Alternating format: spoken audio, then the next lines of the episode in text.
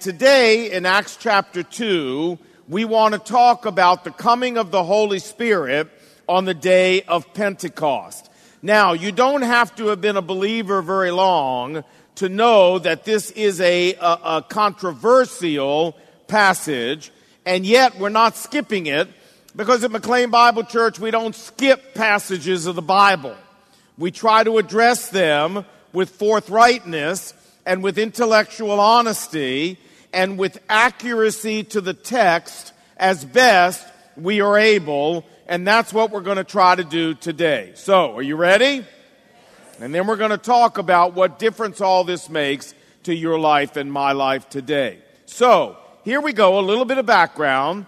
Remember in Acts chapter 1 that the Lord Jesus, after his resurrection, stayed here on earth for 40 days, and during that time he taught the apostles, the Bible says, Acts 1 verse 3, things pertaining to the kingdom of God. And then the risen Lord Jesus ascended back into heaven.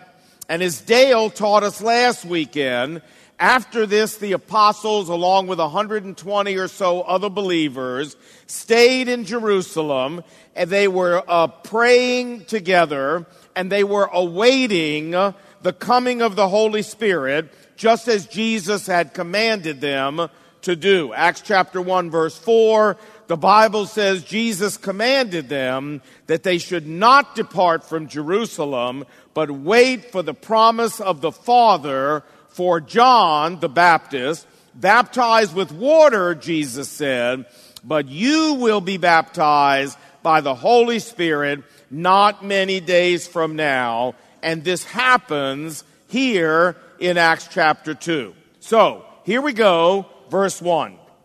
And when the day of Pentecost had come, they were all together in one place. Now, the holiday of Pentecost is the very same as the Jewish feast of Shavuot. Shavuot in Hebrew literally means weeks, W E E K S.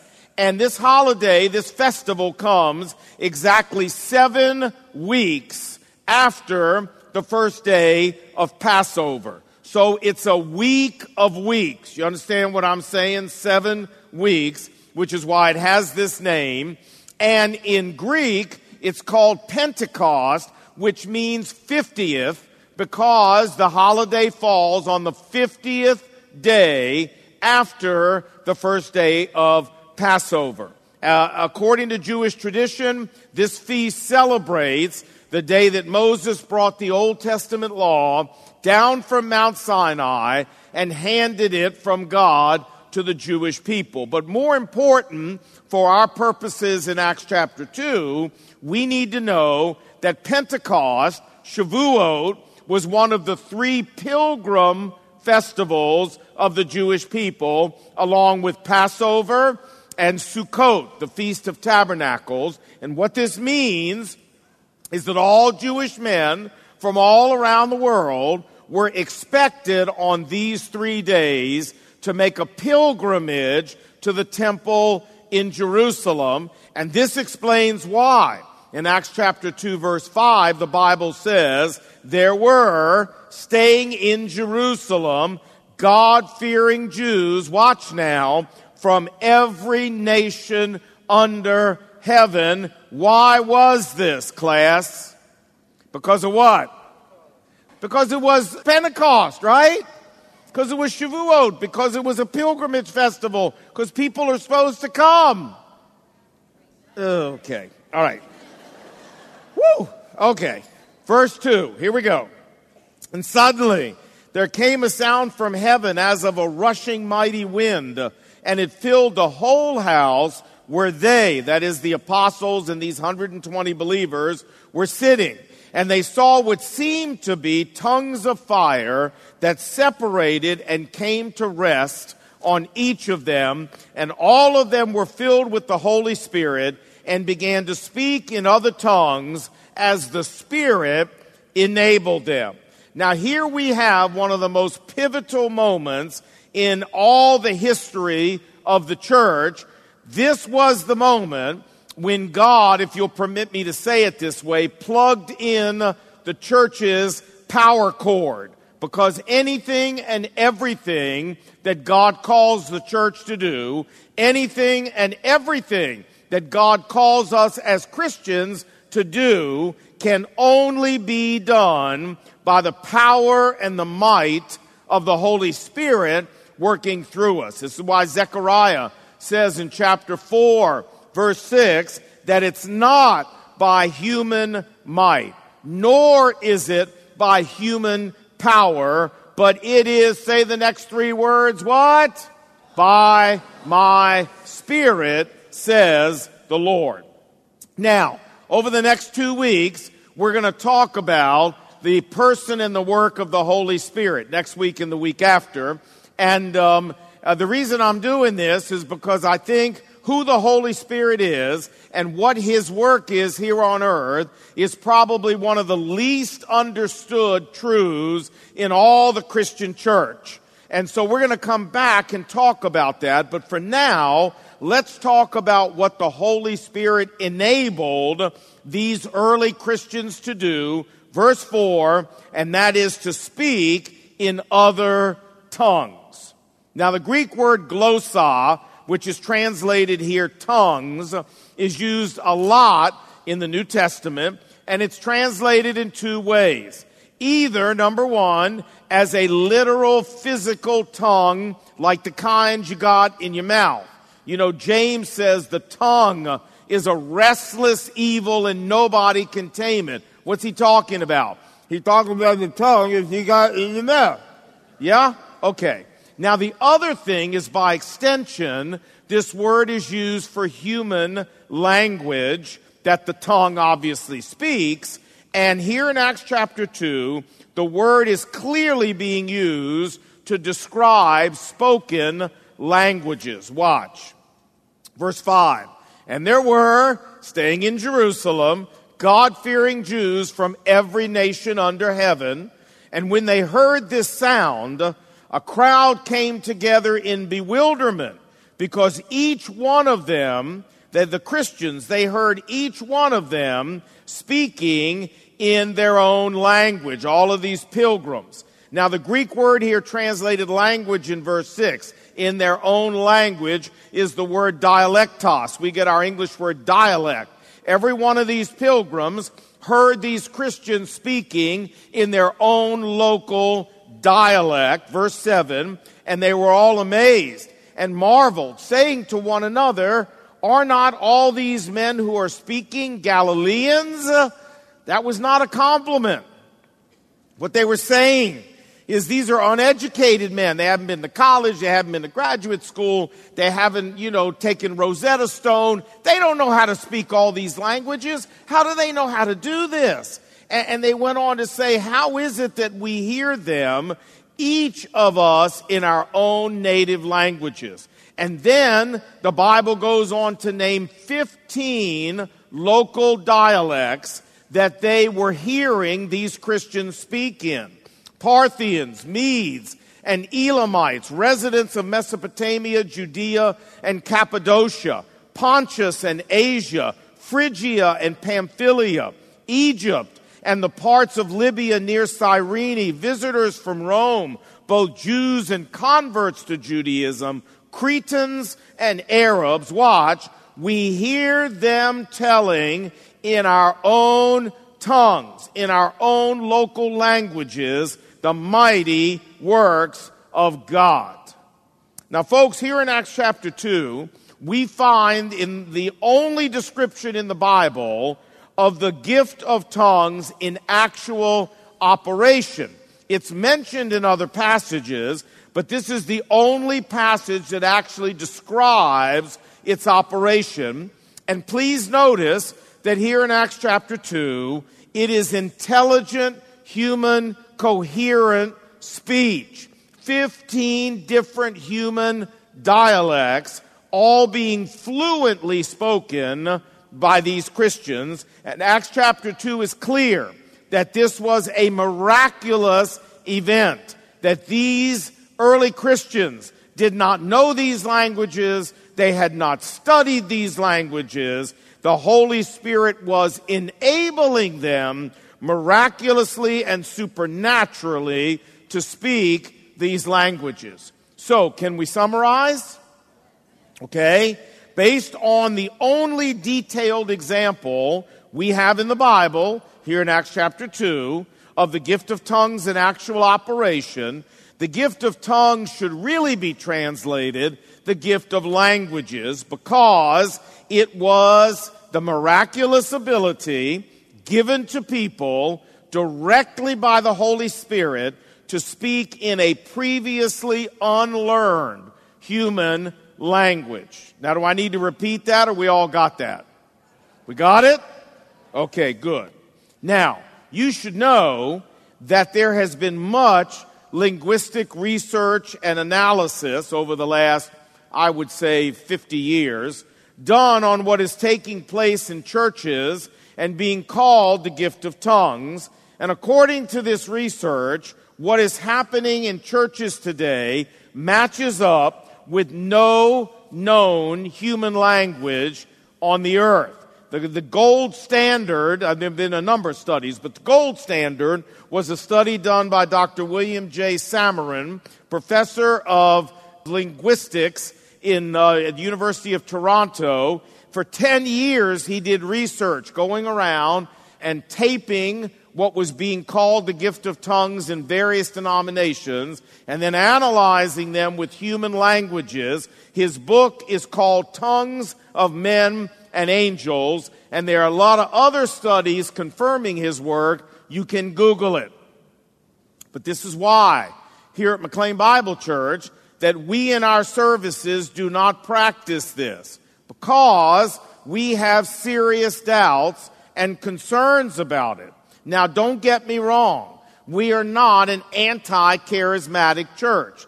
Some of my best friends and some of the best believers I know speak in tongues in their churches. And some of the best churches I know do this. We are not condemning them and we are not saying that the, you know, anything's wrong with them.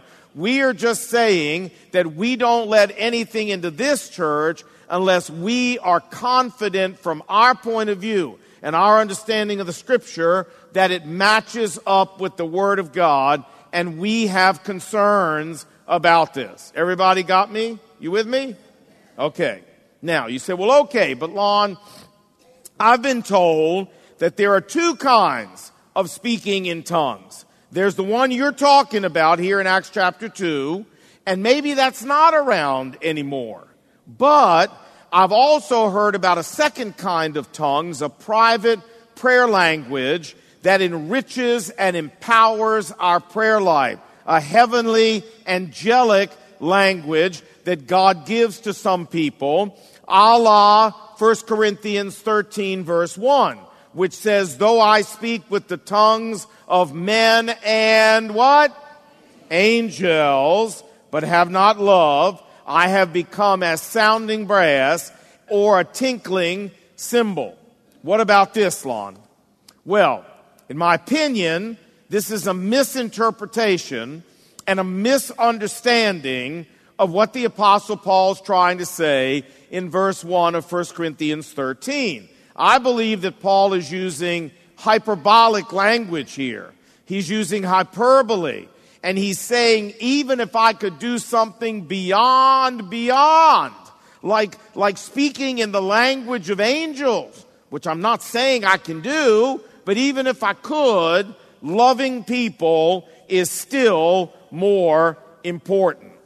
What's more, when we go through the New Testament, we find no example anywhere in Peter's life, in, in John's life, in the Apostle Paul's life, even in the Lord Jesus' life, of anyone praying in some kind of special prayer language. In fact, when the disciples in Luke 11 verse 1 came and said, Lord, teach us to pray, Jesus didn't teach them, nor did he even mention to them their need for some kind of heavenly prayer language, but rather he taught them to pray intelligently and coherently in the language they understood.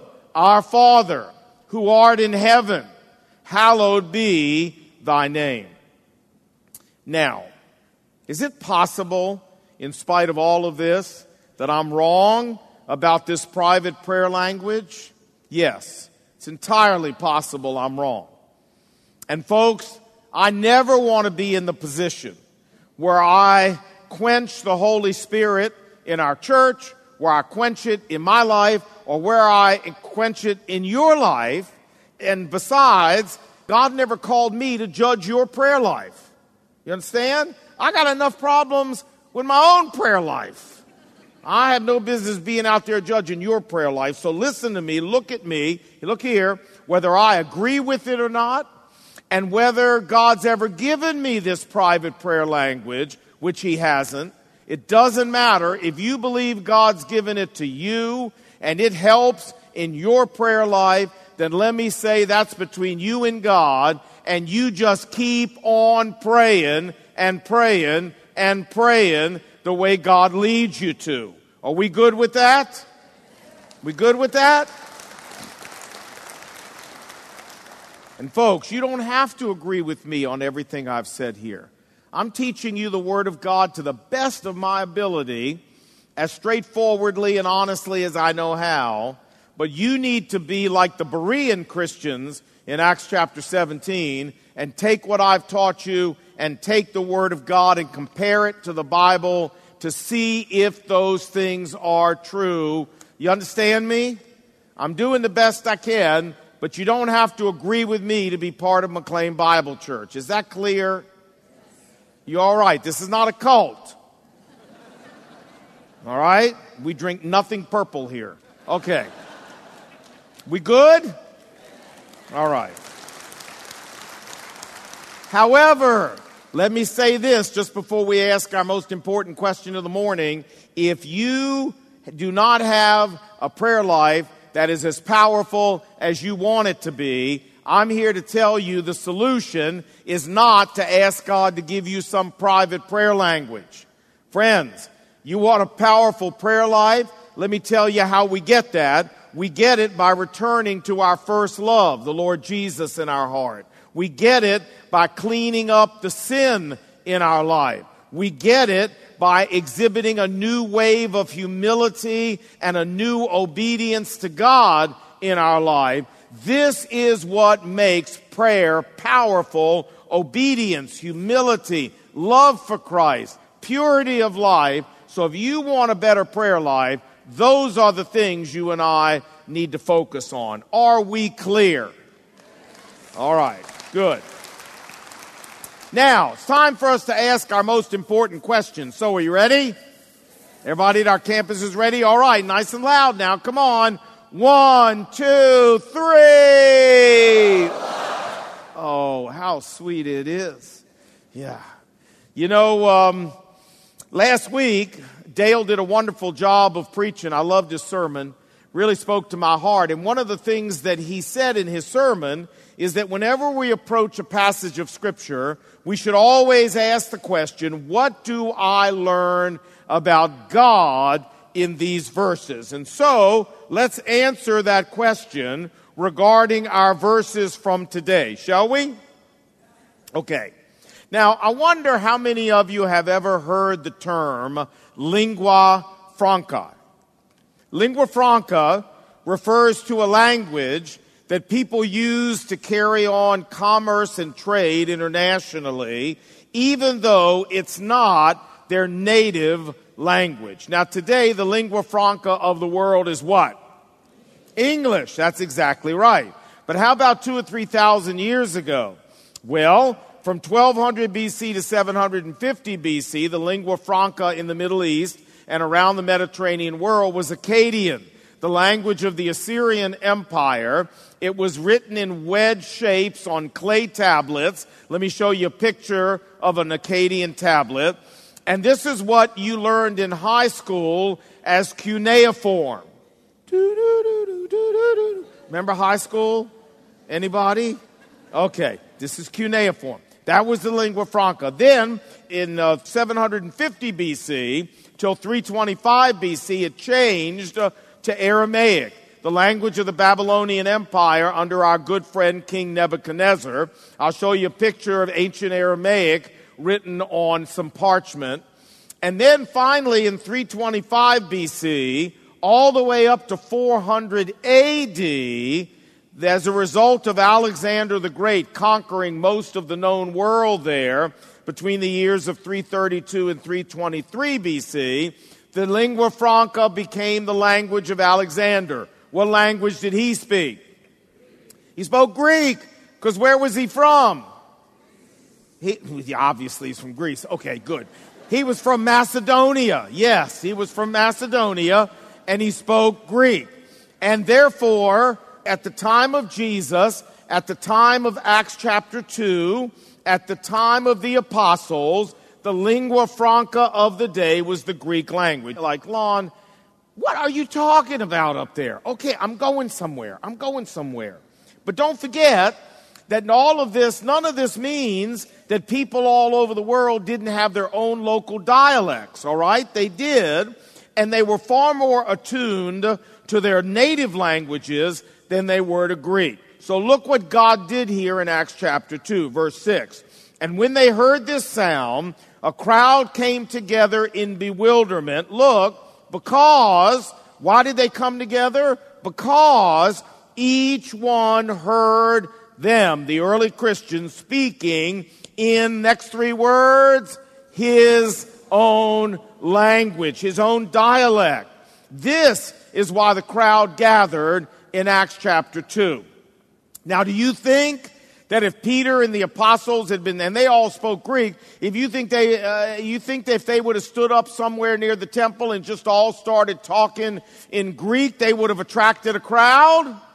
Do you think that? Well, if you do, you're wrong. They wouldn't have. Nobody would have paid much attention to that. What attracted the crowd is the 15 different local dialects these folks were all supernaturally speaking. And why did God want to attract a crowd? Because what does Peter do with the crowd in the rest of Acts chapter 2? What does he do? He preaches the gospel. He preaches Christ to these people. Now, do we all see this? Okay, good. Because this tells us something very important about God. It tells us how much God loves lost people. God loved these pilgrims in Jerusalem so much that he went to all this extra trouble of giving these early Christians the ability to miraculously speak in all of these pilgrims' native dialects. Why? So that God could attract a crowd. Why? So that Peter could preach Christ to them. Why? So that 3,000 of them could come to Christ. Praise the Lord. Now,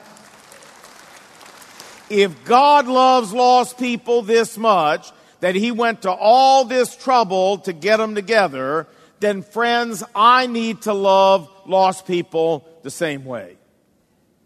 And that's the whole point here is we see the love of God displayed for people who don't know Christ that he would go to the extra trouble that was involved here to reach them. Are y'all with me?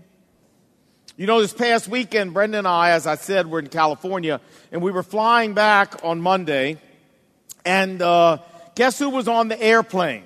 Jack McCoy was on the airplane. You know, Law and Order?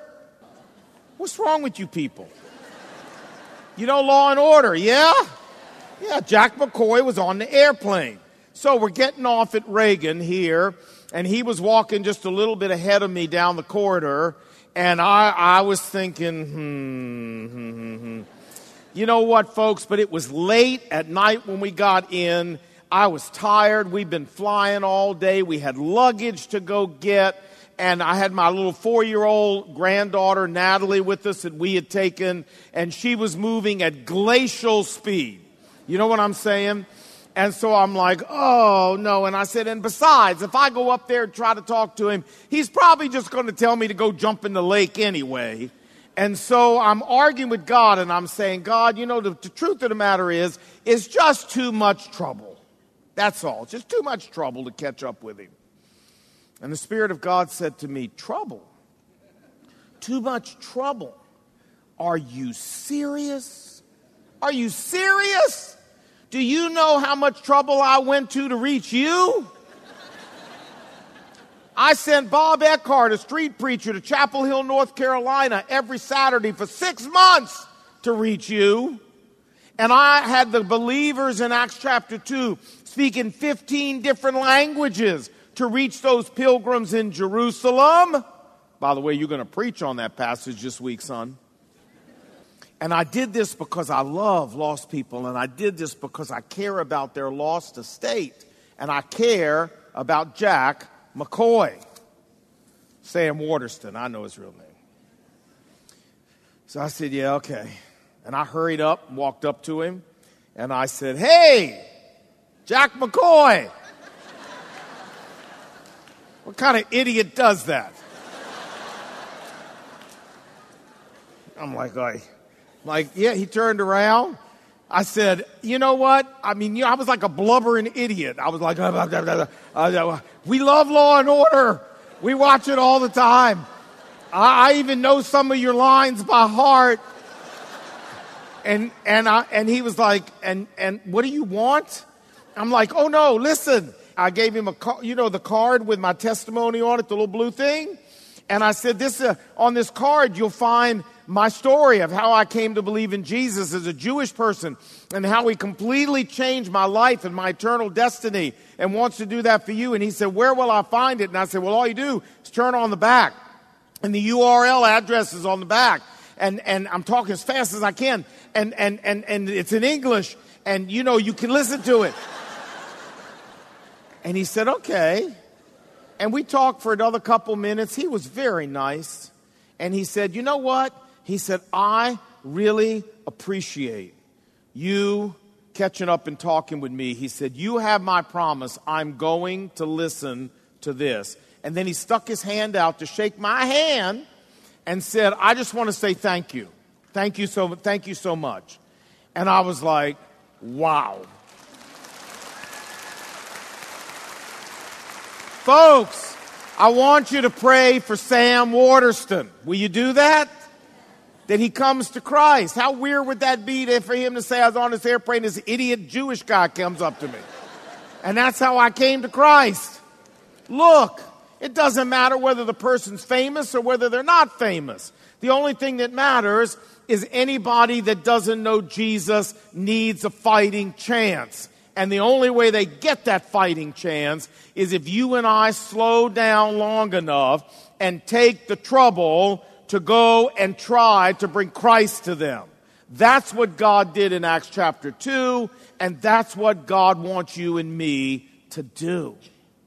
May I say in closing that, my friend, if you're a born again follower of Christ today, God went to a lot of trouble to get you there. Even if it's as simple as placing you in a Christ loving family growing up. So you heard the gospel early. You don't think that's by accident, do you? God went to the trouble of putting you in that family. And for some of us, like me, God went to a whole lot more trouble to reach us. The question is why? And the answer is because God loves lost people. That's why. He loved you when you were lost. If you're here today and you're lost and you don't know Christ, He loves you. He sent you here today to hear what I'm telling you. And listen, folks, this is my dream for us as a church is that we be the kind of church that loves lost people. That we be the kind of church who will slow down and who will take time and who will go to extra trouble to go and care about lost people. That's a church that has the heart of God. And that's the kind of church I want us to be. Let's pray together. Heavenly Father, many of us here are praying for mothers and fathers, brothers and sisters, neighbors, co workers, friends. Many of us here have been trying to reach them for you. Lord, I pray that you would strengthen our resolve today, that what we're doing in doing this is utterly and totally in keeping with the heart of God. And Lord, Give us the perseverance we need to keep going on and not to give up. And Lord, I also pray for us, even with strangers or with acquaintances. God, if we're walking out of our house to a business meeting, if we're walking out of our house to a presentation, remind us when we walk out that the most important thing that day is not that meeting. It is the souls that we're going to brush by and their need for Christ. That is the main thing. And help us keep the main thing the main thing. And God, make us a church family. I beg you, I pray. Make me an individual believer who loves lost people the way you love lost people. And God, forgive me for being in such a hurry so many times that I don't slow down, that I don't take the extra trouble. Lord, forgive all of us for that. Change us because we were here today and we sat under the teaching of the living Word of God. Lord, thanks for talking to us today, this week. This week. May we live differently because we were here. And we pray these things in Jesus' name. And what did God's people say? Amen.